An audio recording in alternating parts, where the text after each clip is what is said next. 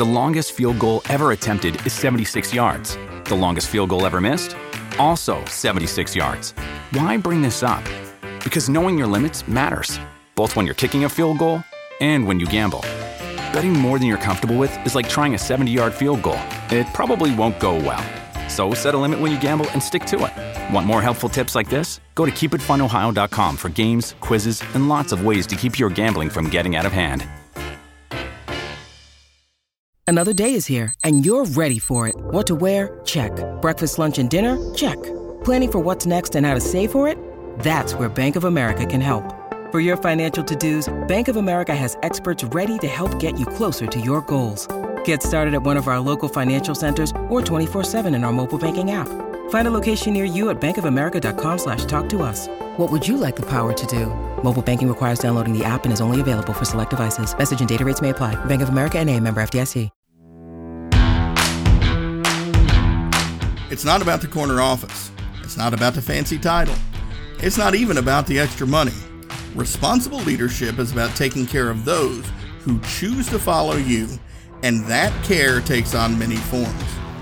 This podcast is dedicated to bringing you the best guests with the best advice to help you succeed in that endeavor. The Responsible Leadership Podcast is a production of The Leadership Phalanx. To find out more about me and what I do, visit leadershipphalanx.com.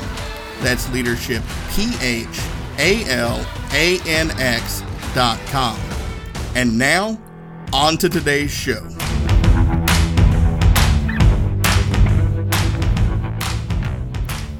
All right, folks, hello and welcome to this episode of the Responsible Leadership Podcast. Uh, this time I am really excited to chat with my guest, Dr. Seth Silver. Uh, Seth, thanks for being with us. My pleasure. Looking forward to this.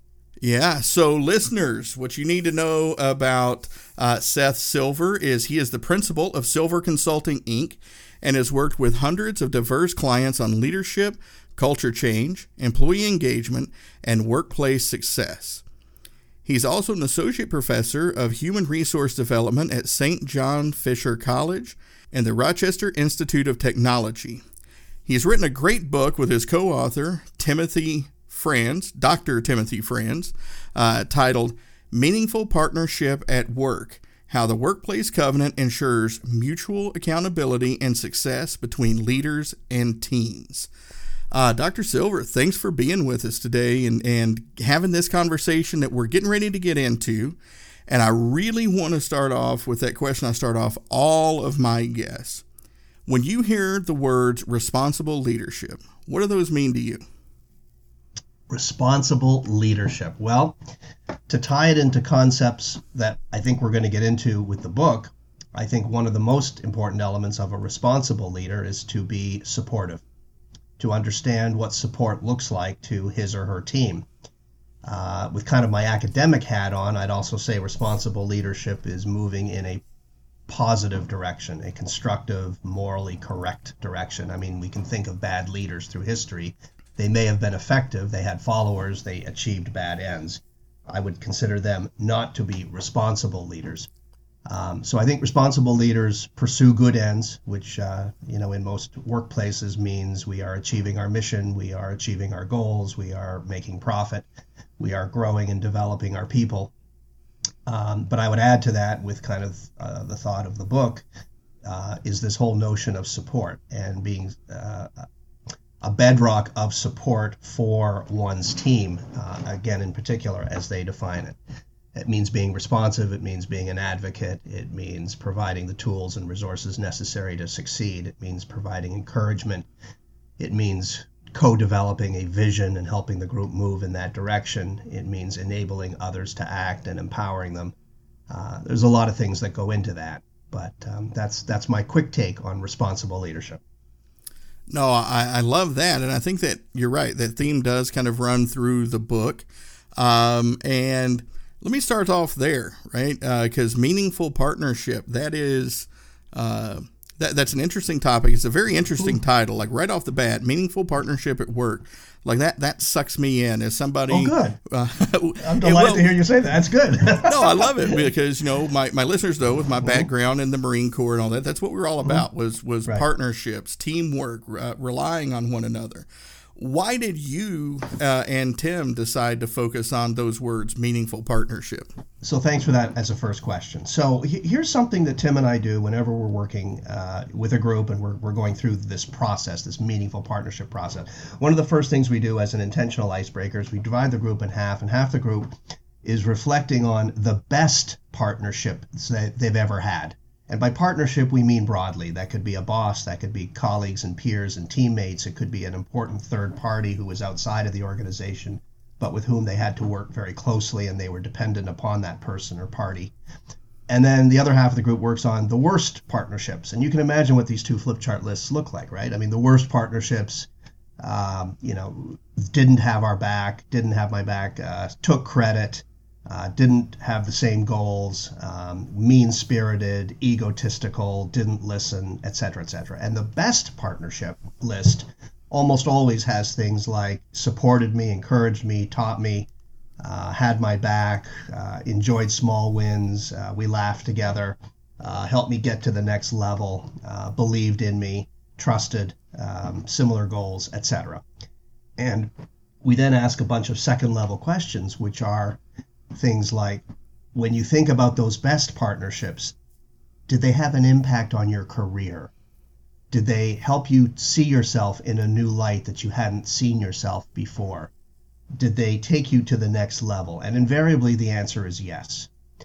And it occurred to us a couple things. One is that those exceptional partnerships that we've had in our career, most people have had at least one or two, and, and hopefully more. And unfortunately, many people have terrible partnerships. Um, is that we can all relate to how that particular work relationship was special it did something, I'll call it transformative. We didn't just endure it the way we did with our worst partnerships, but it was transformative to us. And as I say, helped us become better, stronger, smarter, more effective, more, more capable, etc. And so that was one thought going through our head as we were wrestling with the title. The second um, sort of coincidental piece of, of information was Ruth Bader Ginsburg, the Supreme Court Justice, uh, died during the time that we were finishing the book and working on the title.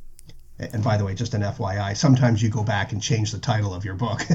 For anyone who's written a book in your audience, uh, you know you start off with a working title and quite often ends up changing. So she had just died, and the tributes were coming in, and you know all the eulogies and uh, testimonials and things, all the the tributes, I guess is the right word. And the word meaningful kept coming up. That Ruth Bader Ginsburg lived a meaningful life. She, of course, dedicated her working life to um, women's rights and the advancement of women in society, uh, especially in the law.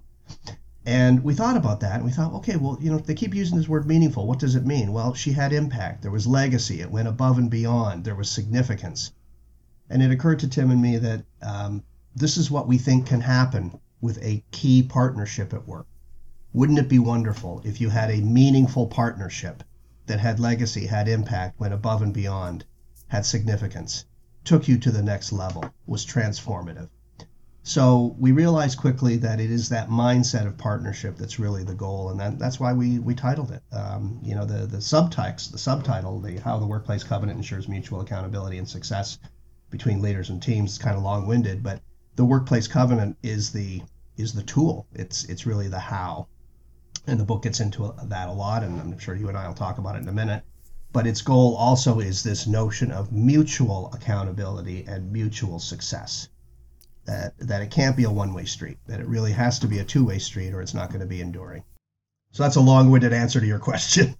no, it's it's great, and and you kind of mentioned it there. So, uh, if I understand right, you mentioned the the title piece there. So, uh, workplace covenant was kind of the the first working title for the book.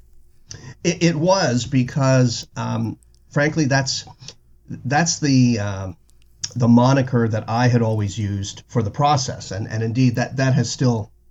Can, can I tell a story? Because I, I I think I Please think a do. I, I love uh, stories. Yeah, I think uh, I call it the origin story, and I like to joke with groups that I don't mean anything about uh, Genesis or uh, Charles Darwin. But this is the origin story of really the concept behind the book. And, you know, once upon a time in a galaxy far, far away, I worked at the Xerox Corporation in the 1990s. I was here in upstate New York and I was manager of organization development and I was in a 5,000 person um, engineering division. And about half of that 5,000 group was in Rochester and the other 5,000 were in California. So during that couple year period, I was going back and forth a lot. And I got to do really fun things. I got to do leadership training and customer service training and coaching uh, and empowerment training and, and all kinds of things to help the engineers be more effective in their teams. And one of the things I got to do was team building. And in those days in that company, team building was real serious. This wasn't just let's go climb ropes or have food together. This was we're going to go off site, we're going to go to a golf club or a hotel, we're going to work. You know, we're going to be there from 8 in the morning till 5:30 p.m. and we're going to learn and do things to really help us become more effective. So team building was serious.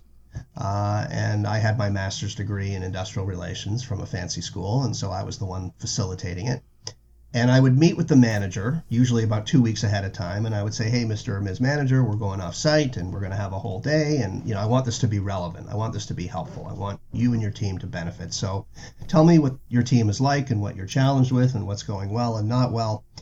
Um, you know, what does your group have to learn, and and uh, you know, do they need to know more about trust or professional communication or whatever?" And I would always ask, "How is the relationship with your team?" And invariably, the answer I got was, I wish. the manager would start off with, you know, they're an okay team, they're pretty good, you know, they, have got strengths and weaknesses, but I wish. And then would come this this this lengthy list of things that the man. I wish they would be more prepared for ops meetings. I wish they wouldn't complain about 7 a.m. sunrise meetings every week. I wish they would respond to my emails faster. I wish they wouldn't have side conversations during our team meetings. I wish they would solve problems amongst themselves without bugging me. I wish, I wish, I wish. And I would write all this stuff down. And then, usually the same day or next day, I would meet with the team without the manager for obvious reasons, just to have them be a bit more relaxed. And I would ask the team in a focus group, you know, what's going on, strengths and weaknesses, what do you want to get out of this team building, what would be useful to you? And I would ask, how's the relationship with your boss? And guess what they said? yeah, he's okay. Not the best manager we've ever had. He's well intended, but we wish.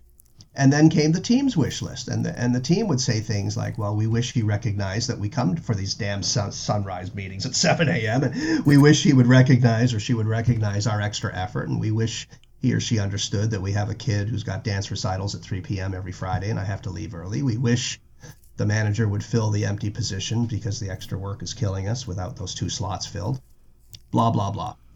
And it occurred to me, you know, don't these people talk to each other? I mean, these are all reasonable wishes. None of these are ridiculous wishes. They're all, you know, work appropriate. Um, but it seems like they just had never communicated them. So, of course, that led to team building exercises where they would share expectations. And, and initially, I called it a workplace covenant because I had both sides coming up with lists of what do they expect from the other in order to work effectively but the process got refined. Uh, I ended up leaving that company and, and doing individual consulting. And I met Tim Franz at, at St. John Fisher College. We were colleagues. He was my boss at one point, and we've done a lot of research and consulting together, and we wrote the book together. And probably from 2003 2004 on the process got refined and uh, to the point where it's now described in the book but it was more than just sharing expectations. I realized we realized you had to share obligations first. You have to share what you owe because it puts you in a service mindset. I mean you're, you're familiar with leadership. Your audience is probably somewhat familiar with concepts in leadership. It puts you in a servant leader model right? If you think first about what do i owe my key partner you start to think about, well, what do they need from me? And, and, that's a good place to start. Then the second list you think about is, well, what do I need from them? So you start with what you owe, then you go to what you want. And the context became in order to feel supported and be successful. And I just want to come back to the, that those two sentences because you asked me at the beginning about responsible leadership. And, and let me, you know, just highlight it with a highlighter verbally here. Um, the exchange of obligations and expectations. It is around the context of what do I owe you, Earl, so that you will feel supported by me and you can be successful in the role or the work that you're doing, that we're doing together.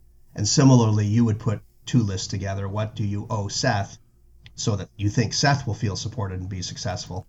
And what do you expect from Seth? So, this notion of support and success in my view, in my experience, uh, the work we've done, and really the the uh, underpinning, the philosophical and leadership literature evidence based uh, position in the book is support and enablement of success. Mm-hmm. So hope that made sense.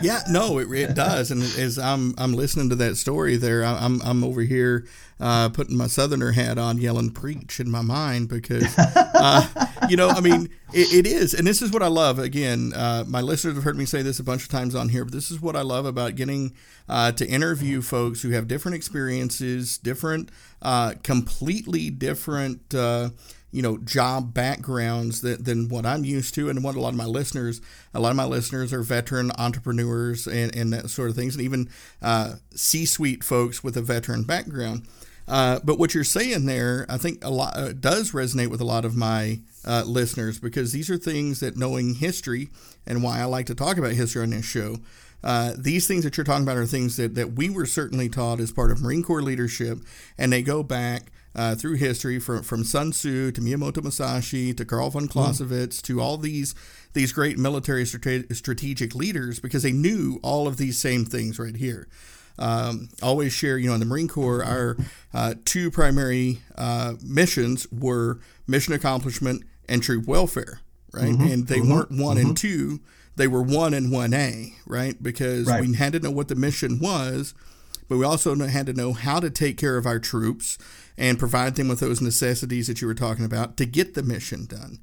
Right. And a bad leader would focus on one or not both. And you know, yes, people always yes, look yes. at me sideways when I say, "Well, how can uh, how, how can troop welfare be a bad leader?" Well, you can you can focus on the people too much. It doesn't make you a bad person, but you don't get anything done with the people. Does that make sense? Yeah. Yeah, yeah, you, you can be too uh, exactly right, focused on the feelings or, or, or that sort of thing. I, I want to come back and respond to something that you're saying, um, and, and, you're analogizing this or, or making the connection to the military, w- which is absolutely true. I mean, troop welfare and achievement of mission. I think there's a critical difference. It's not easy to just quit the military. uh, but in the workplace, and I don't say that frivolously, it's just, just yeah. the reality of once you sign up, you sign up. Uh, but in the workplace, people quit, particularly now. We have this interesting, you know, the great resignation, they're calling it. Yeah. And, you know, I'm going to ask you a question now, or also, so, you know, Go your thought. It. What do you hear? What are you hearing about the reasons people are leaving? Just, you know, throw out five or six reasons that you've heard in the last six months about why people leave a job. Oh, what I what I hear or what mm. I think is going on? Uh, both. Okay. So, so what I hear is a lot of the standard kind of boilerplate. Oh, people got free money. They don't want to work anymore. They're lazy. Why okay, would people not want to work? Yeah, not that stuff. But the, the, the real reasons why people are saying they've left a job and they're going to another one. Yeah. So for me, it boils down to when when I listen to people tell me why they're leaving jobs. They're they're in harsh work environments. They're working for people who don't necessarily care about them. Uh, they're working for uh, what they believe their their salary is less than what they provide to the corporation. Uh, yep. and, and, all those types of things that, that show that they're not as valued as they, they should be. And they know they have options now with the age that we live in, and they're exercising those options. So let me take what you've said and create a, uh, an image. And the image is a tree, and it's the tree of support. And each branch is a way in which maybe a person does not feel supported. One branch is pay. They don't feel they're getting the pay they need, so they want to leave. Another branch is how I'm treated. I'm treated with disrespect and incivility. So that's the di- disrespect and incivility branch. Another one is there's no growth opportunity here. Ten people would have to die before I move up. So I'm, you know, I'm never going to get beyond the position I'm in. So there's no growth. That's another branch. Another branch might be, um, uh, professional development opportunity. There's no way to learn. There's no way to grow. Um, another one might be, you know, teammates who are all out for themselves, etc. Each of these branches is is a way in which people don't feel support. It all comes down to this umbrella, though, um, which and it's interesting. We touch on it in the book, but since Tim and I have been talking about the book, we realize just how much more important this notion of support is. And I think everyone defines support differently. You know, a 24 year old at a certain stage of life might be interested in X or Y, and a 55 year old who quits a job might be interested in A or B. but it's both around support. Do they feel supported by their manager and the organization?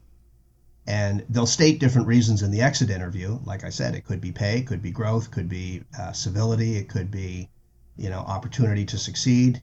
Uh, you know, they're not given the tools, but they're expected to do a whole bunch, and, and they feel they just can't can never get close to what's expected of them, and so they leave out of frustration.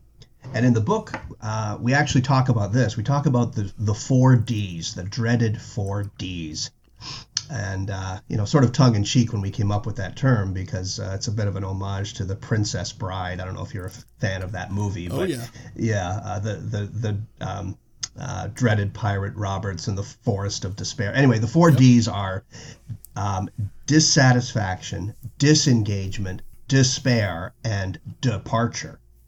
And we feel that people go through these four stages somewhat sequentially. Now, maybe some people go through it in a matter of weeks, others might take a year or two. But when they're mistreated, they're not getting paid, they're not getting respected, they're not able to achieve any of those lack of support things, they get uh, to the state of dissatisfaction. Uh, and if that's not addressed within you know a timely way, then they get to disengagement, which you know I mean a lot of HR people will tell you engagement is is this real big concept, and they measure it, and it has to do with whether you're fully present at work and whether you're passively looking for something else, and just you know whether you're putting your heart into your job or not. If you're disengaged, obviously you're checked out. Um, despair is that feeling of oh my God, I'm wasting my life. You know, my boss will never change. My teammates will never be nicer this organization will never have a better culture. You know, I need to get out of here now. You know, that feeling of despair slash depression. And then that leads to departure. And I think, you know, you mentioned the people that you know uh, and the reasons they've given. I, I think they've gone through those four those four stages pretty quickly. Um, and that's one of the reasons we wrote the book. Um, you know, because we we saw this and we saw it with employees. I mean, employees will often cite that their managers, you know, the biggest reason they leave I think 70% of all voluntary um, terminations, uh, you know, resignations are having to do with the relationship between an employee and his or her manager. Um, but the thing I've learned in 24 years of consulting is that managers get pissed off. managers, if you talk to certain managers, they'll say, "Well, geez, you know, I'm, you know, my team is checking out at four or five, either you know on the on the computer or literally physically in the workplace, but I'm I'm expected to keep working till 10 to you know get ready for the next day." You know, I, I feel abandoned. I don't feel they have my back. I don't think they support me. So it's really a two way street of frustration. And of course, managers are people and they too have bosses. So, um, you know, that's kind of why we wrote the book is, is we were seeing the four Ds, we were seeing the great resignation, we were seeing the effects of COVID, you know, alienation, isolation, anxiety, a lot of anxiety during that period, especially when people were locked at home.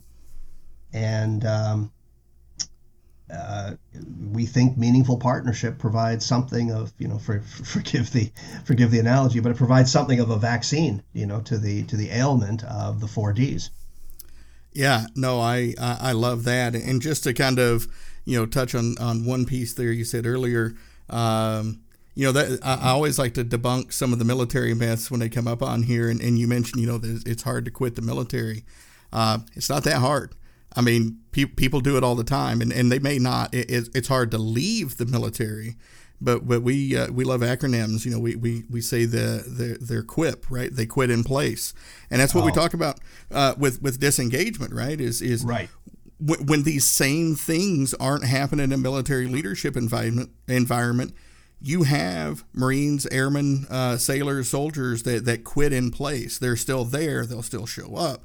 They're doing the bare minimum to keep from being put in the brig. They're doing the bare minimum, uh, you know, to keep from from getting in trouble.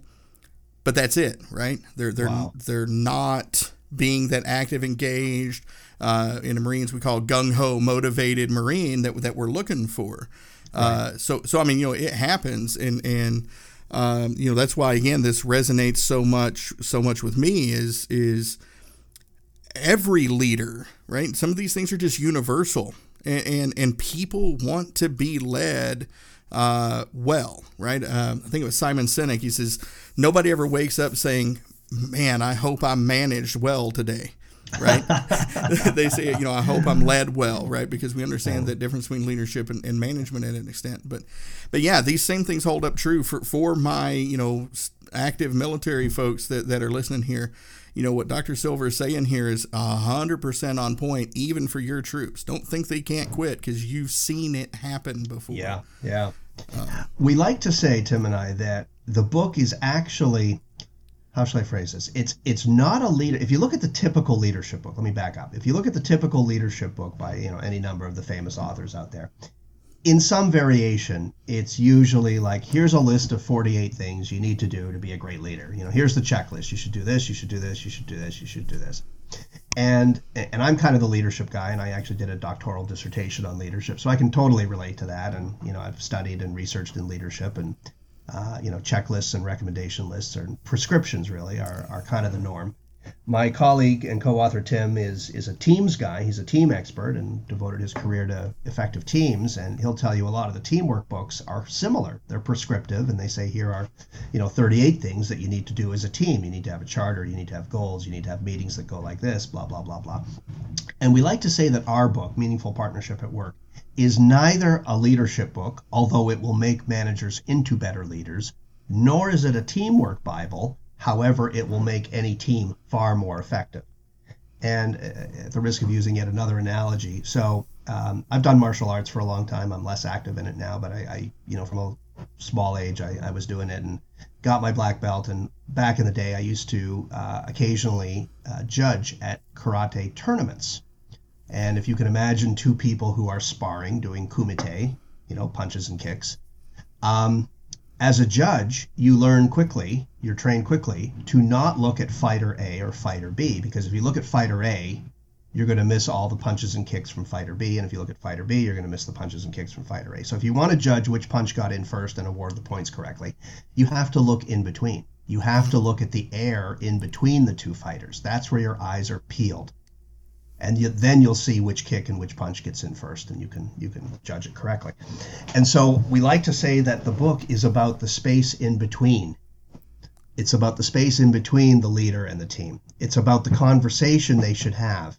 So we don't tell the leader here are the 10 things you need to do to be a better leader. But what we do say is here's the way you have a conversation with your team. Here you share your obligations and your expectations. You hear theirs and you really listen. And you will learn from them how to be a better leader for them and to the team, we say, you know, we're not going to give you a prescription on how to be a better team.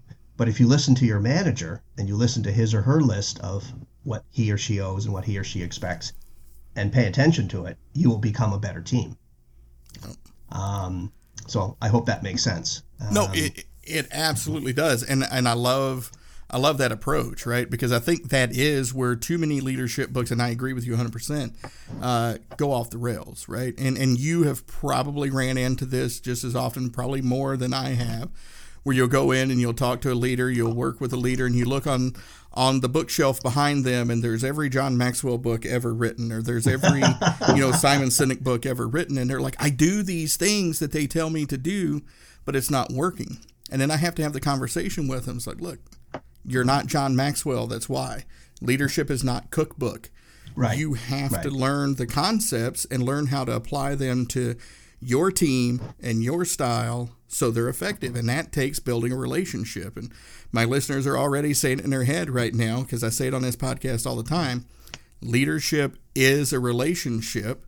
And that's kind of what you're talking about through the book is how to build those partner that partnership, that relationship piece, right? Yeah. Yeah, I'll tell you, I would I would love it if some of my clients even had the John Maxwell book. I mean, most of the time I'm finding is that people are promoted to middle, even senior management roles, and they haven't had any leadership training. Yep. You know, they were a good engineer, and then they become a chief engineer. They were a good doctor, and now they've become a medical director, or they were a good uh, academic, and now they're a, a chair or a, a, dean. I mean, I've just finished a, a coaching uh, project with a high level dean who had has something along the lines of 60 faculty who report to him and 1,600 students. And he literally, I'm not joking, it literally has never had a day of leadership training. Yep. Uh, my my listeners right now are probably reciting the research I'm getting ready to, to quote again, but back in 2012, to prove your point, uh, Harvard Business Review published a study. It's a global study. I want to say they had somewhere 12 ish thousand respondents across a bunch of different business sectors across the globe. And two of the questions in the survey uh, that the HBR article uh, focused on was what was the average or what was the age you were promoted into a leadership role? What was the age that you received your first formal uh, leadership slash management training?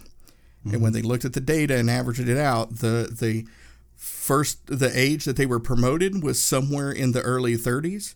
Okay. And the age they got their first training was somewhere in the early 40s. So yeah, wow, 10 years. So 10 years yep. of mistakes and trial and error. Right, yep, right. Exactly. And that, and that doesn't even get into 360 feedback, which which I am generally a fan of, particularly if it's followed up by coaching. Yes. So it, it you know begs the whole question of feedback, and, and I guess that's another thing I like about our book is that once you've created these covenants, and I, I want to hasten quickly around the word covenant, by the way, because we, yes, have please. a couple paragraphs on it. Um, it's not a religious term. Uh, we struggled with that word too, by the way. Um, the word covenant for us means means a binding obligation. It, it means obligatory weight. Uh, we didn't want to use the word workplace commitment or workplace promise or you know that kind of thing because commitments and promises are broken all the time. Uh, I jokingly say they're broken like twigs in the forest. You know, they, p- people break home promises, they break work promises. We wanted this to be a bit stronger. We wanted it to have more obligatory weight. So we use the word covenant, but it's it's not a religious thing, but it, it does mean an honor bound set of, of you know commitments i guess is that we make to each other as partners so the word covenant now out of the way but um, so we we have this workplace covenant and then it's reviewed. Uh, it should be reviewed informally um, uh, as the occasion comes up. I, I, think when a manager and a team create these workplace covenants to each other um, you know clearly the manager should reflect on them and the team should reflect on theirs. And as opportunities arise give each other informal feedback. But our process includes that every two or three months you actually make some time for it at a team meeting and the first time or two it takes a little longer it takes probably close to an hour uh, but we've had many clients who can actually knock it out in about 10 minutes. um, but it's just going through the items on the covenant and saying, you know, hey, boss, we think you're doing well here, here, here, here, and here. But of the 10 items on your workplace covenant to us, of the 10 items, two of them we think you could improve. In the last three months, you know, it hasn't been so consistent. And the manager pulls out the team covenant and says, okay, you guys, you know, you signed up for these 10 things and you know, I think seven of them are going really well, but here's three I'd like you to pay a little more attention to. And the process also includes self assessment. I actually should mention that the self assessment comes first. So a manager rates him or herself first. The manager should go through his or her items and say, okay, I think I'm doing okay here, here, here, and here, but here's two where I know I can do better. And then the team gives the manager feedback. And it's interesting always to compare, by the way, the feedback the manager gives him or herself to the feedback the team gives to the manager they don't have to be exact, but it's a good reality check for the manager because if the manager goes through his or her covenant and gives himself checks, checks, checks, checks, in other words, oh, I'm doing all 10 things wonderfully, and the team comes back and says, well, actually, you're doing six things wonderfully, but four you could use a bit of improvement on, that's an interesting message for the manager. Or conversely, the manager might say, "Hey, I think I'm doing you know seven of these, but I think I could do three better." And the team says, "No, actually, boss, you're doing pretty good. We gave you checks on all 10." and that tells you the boss is a bit hard on him or herself, and um, you know that shows some humility, which, as you know, in leadership is a good thing to have. Right. So, um, yeah, we haven't talked about ERTAP. Do you want to hear about ERTAP? Or uh, yeah, hundred percent. Uh, but before we get there, though, I just I want to uh, uh, yeah, I just want to reinforce what what you just said there, Seth, because uh, I want my listeners to realize that that this is reality right? I mean, what what Seth just was talking about there, I've experienced, uh, right? Uh, and, and, I'm sure many of you have too. But I want you to really focus on that last piece he said, is is that going in when when you go into an organization that has core values and things like that that are hung up on the wall, th- those aren't just wall art, right? They're they're an obligation to one another, how you want to interact and and how you want to be treated and how you should treat each other. Uh, these covenants, as, as, they call them, and that was another thing that really sucked me in there. Uh, but I just want you to like rewind that piece and and listen to that again as you're going through that process because it is critical. Okay, ERTAP. Well, uh, yeah. Well, actually, just before to, to, build on what you're saying, Earl. So the whole, in fact, it's one of the quotes in the book. You can't expect what you don't inspect. I think yep. one of the quality, uh, you know, Deming may have said something like that. But it's true, right? You can't expect what you don't inspect. So it's nice to have these values, but if you don't from time to time reflect on them and even rate yourself on them, uh, they don't mean anything. So so it is with these workplace covenants. We develop them, and then every two to three months we actually rate them. And in particular, the process that we've outlined in the book is you rate yourself because self feedback is important and it should always come first. And then you rate your partner um, with with attention to care and and helpful feedback, not not mean spirited criticism, of course. And the other thing is, and I just want to emphasize this point, is that in these reviews, it's not just about hey, you know, hey boss, you know, of the ten things you're doing eight great, but here's two where you could pay pay more attention. It's hey boss, here are eight things you're doing really great. Thank you for doing these eight things great. We appreciate it. You're doing great in these areas it's it's also a punctuated opportunity to give each other praise and compliments and encouragement. Um, so the process forces that too, um, because sometimes in the in the heat of a normal workday with so many things going on and fires to put out, you, you don't have time. It's too bad, but it's true. You don't have time to pay people the compliment or acknowledge or thank or encourage. And by having these formal reviews every couple months, you you create that space where people can not only provide each other with helpful feedback so that they can be a better partner. But you also have the opportunity to thank them and praise them. Okay, ERTAP. Um, ERTAP is the model. You know, Tim's the organizational psychologist. I'm the guy with a doctorate in leadership, in leadership and education. So, you know, we had to have our model in there somewhere, and um, we believe that let me use another analogy here. I'm getting to be the king of analogies, but the soil in which meaningful partnership grows. If meaningful partnership is the crop, the soil in which it grows, and anyone who plants things will tell you you need good soil to grow good crops. The soil is ERTAP, and it stands for empathy, respect, trust, and alignment. And then, of course, partnership, which we elevate to meaningful partnership. So we believe that if you're going to have a meaningful partnership, a partnership that's characterized by enhanced connection, cohesion, coordination, and collaboration. The four C's, by the way. Um, it has to have empathy. There's got to be mutual empathy. Everything starts with empathy. I, I love the Stephen Covey phrase uh, empathy leads to synergy. So you got to have some empathy for where the other side's coming from, what they think is important, and actually the exchange of obligations and expectations in the covenant session is the start of that. Because when you share with me, let's say we're, we're, we're close working partners, and as two individuals who are going to be working really closely together, we create a workplace covenant. So as I hear from you what you owe me and what you expect from me, that's a whole window into how you think. All of a sudden now when I look at your obligation to me list, I get a sense of okay, here's what he thinks is important for me to feel supported and be successful. And oh gosh darn, he's 90% right. And here's what he expects from me in order for him to feel supported and be successful. So now I know his hot buttons. So it, it increases empathy, right? So it we believe meaningful partnership starts with empathy. As behaviors and covenants are adhered to over time, respect goes up. Um, and similarly, so does trust, you know, the whole trust bank account thing. So respect and trust are earned, and they're earned, you know, as someone is competent and confident and adheres to the promises they've made. And then uh, I think you mentioned before we started recording about the two in a canoe analogy, and, and that's how we define alignment. Um, we think alignment is an underused but incredibly important concept in the workplace. And what you want meaningful partners to be is aligned. And by that, we mean they're on the same page, they have the same sets of goals, they agree on the methods and the processes, um, they understand they are mutually accountable for the success of whatever it is they're doing.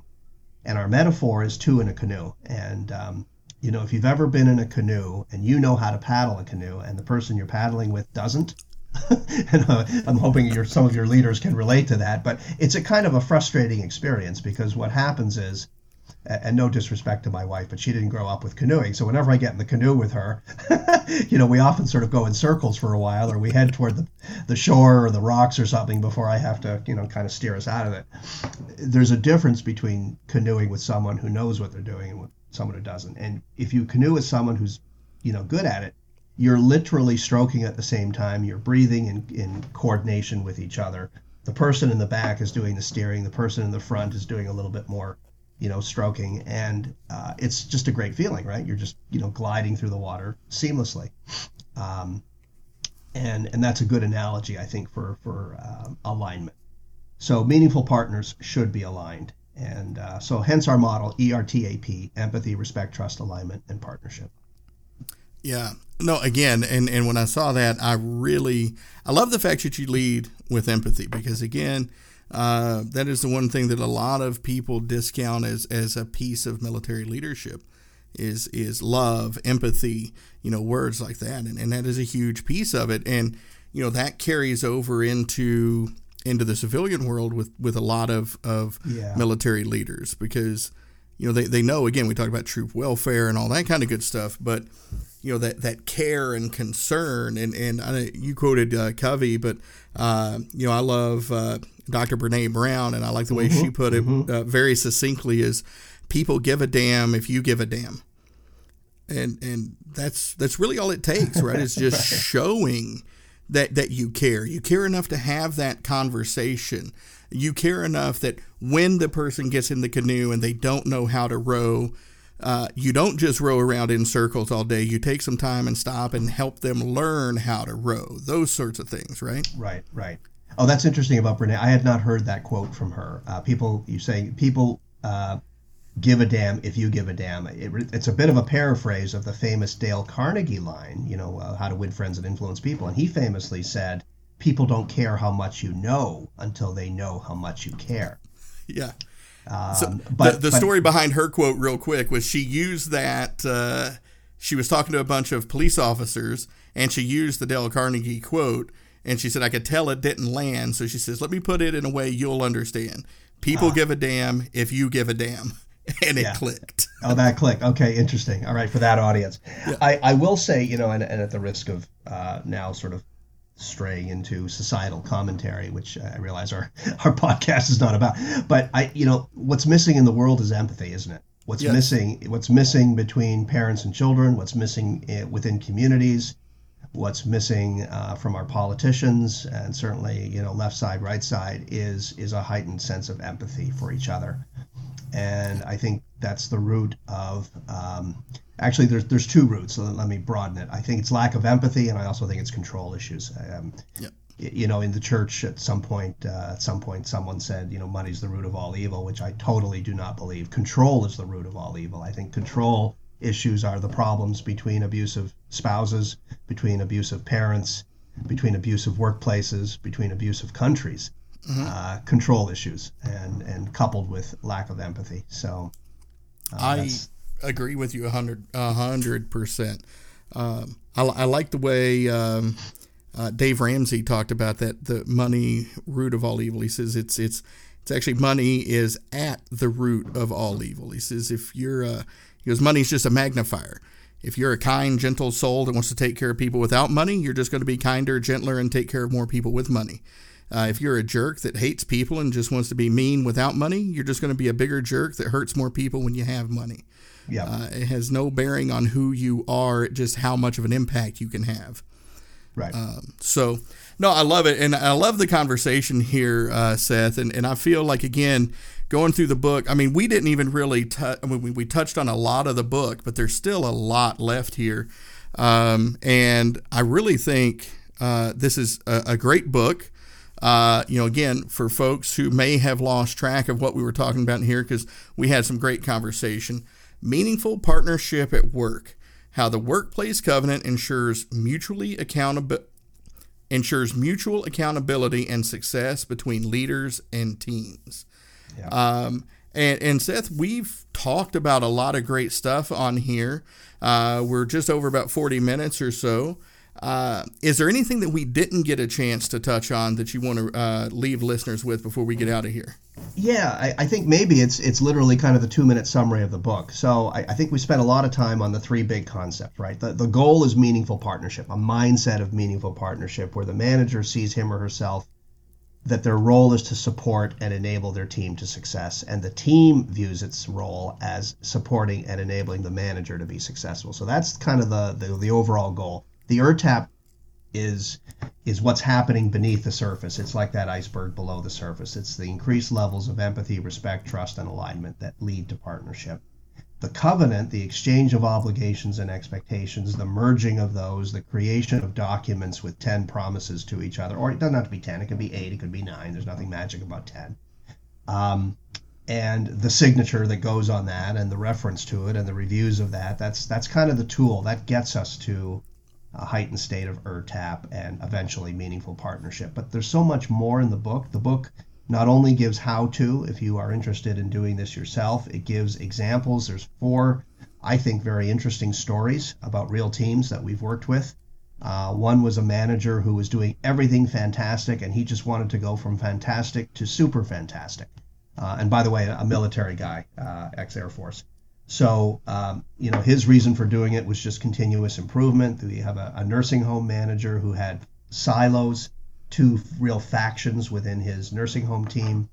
We had a woman director of, of sales, and um, she was largely okay with her team, but had conflicts with peers and her boss, uh, and how the covenant kind of healed her team and, and healed her relationships with others and then finally a, a government manager with a small but very diverse group of employees where there was differences of religion and age and race and nationality all within a group of about six people.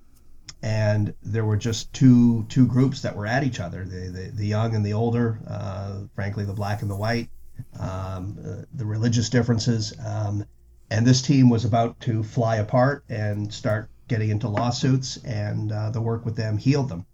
So it's really a story of healing.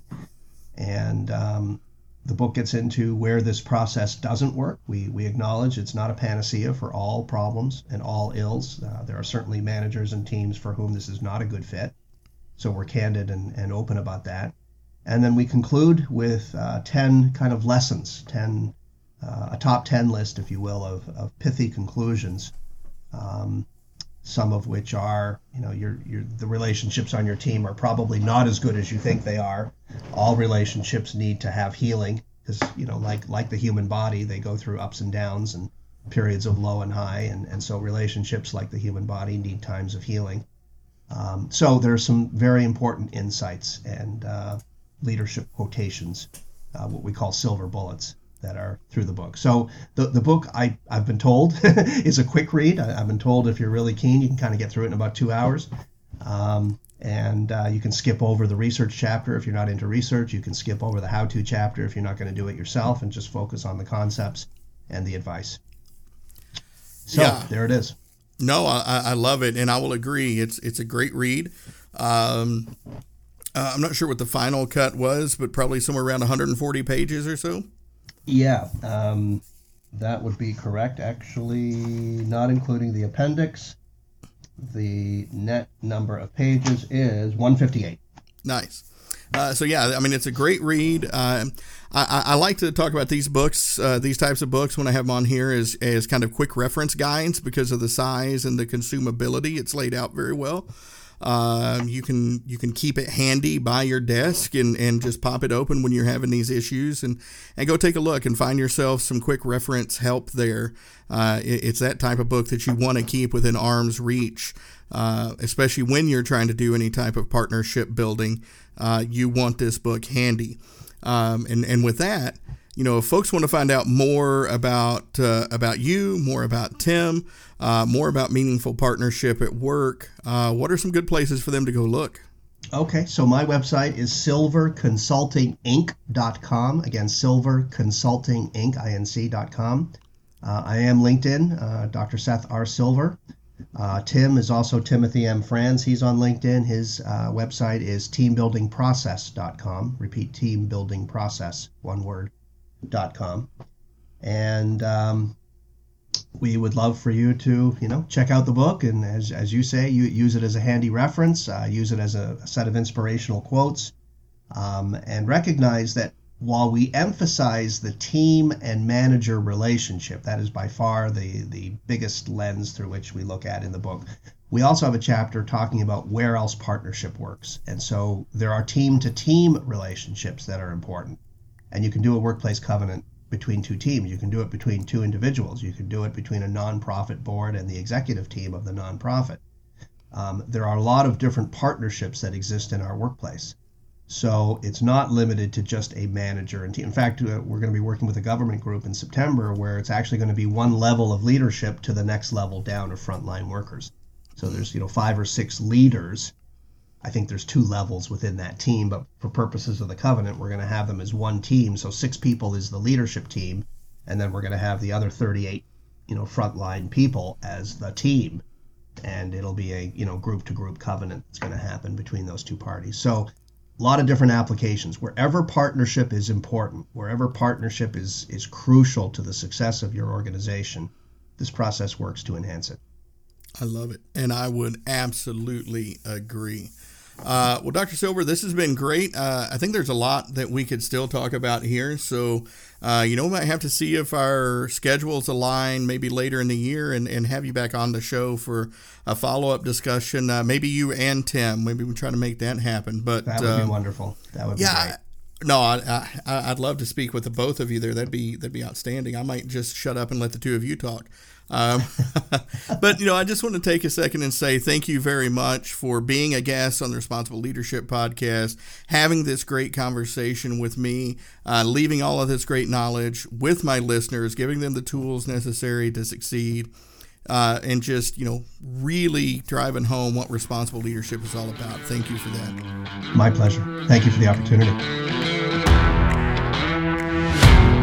Well, all right, folks, there you have it. Another great show about responsible leadership. I really appreciate you listening. And if you have any feedback for me, please reach out at earl at leadershipphalanx.com. That's E A R L at leadershipphalanx.com. Thank you for rating, reviewing, subscribing, and sharing the show so these messages can spread further and make a bigger impact. With that, I look forward to speaking with you again in the next episode.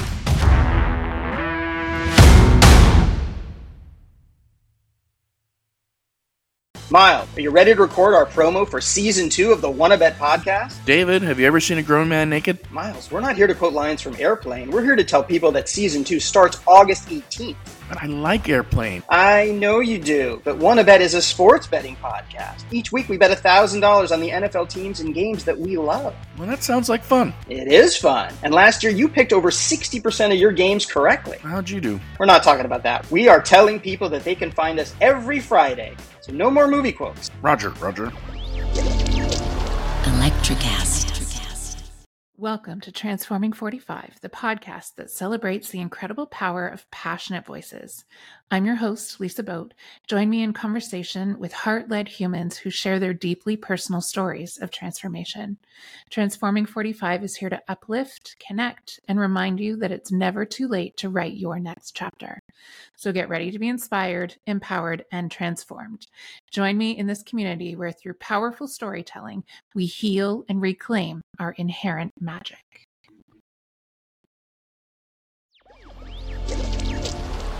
Electricast. Electricast.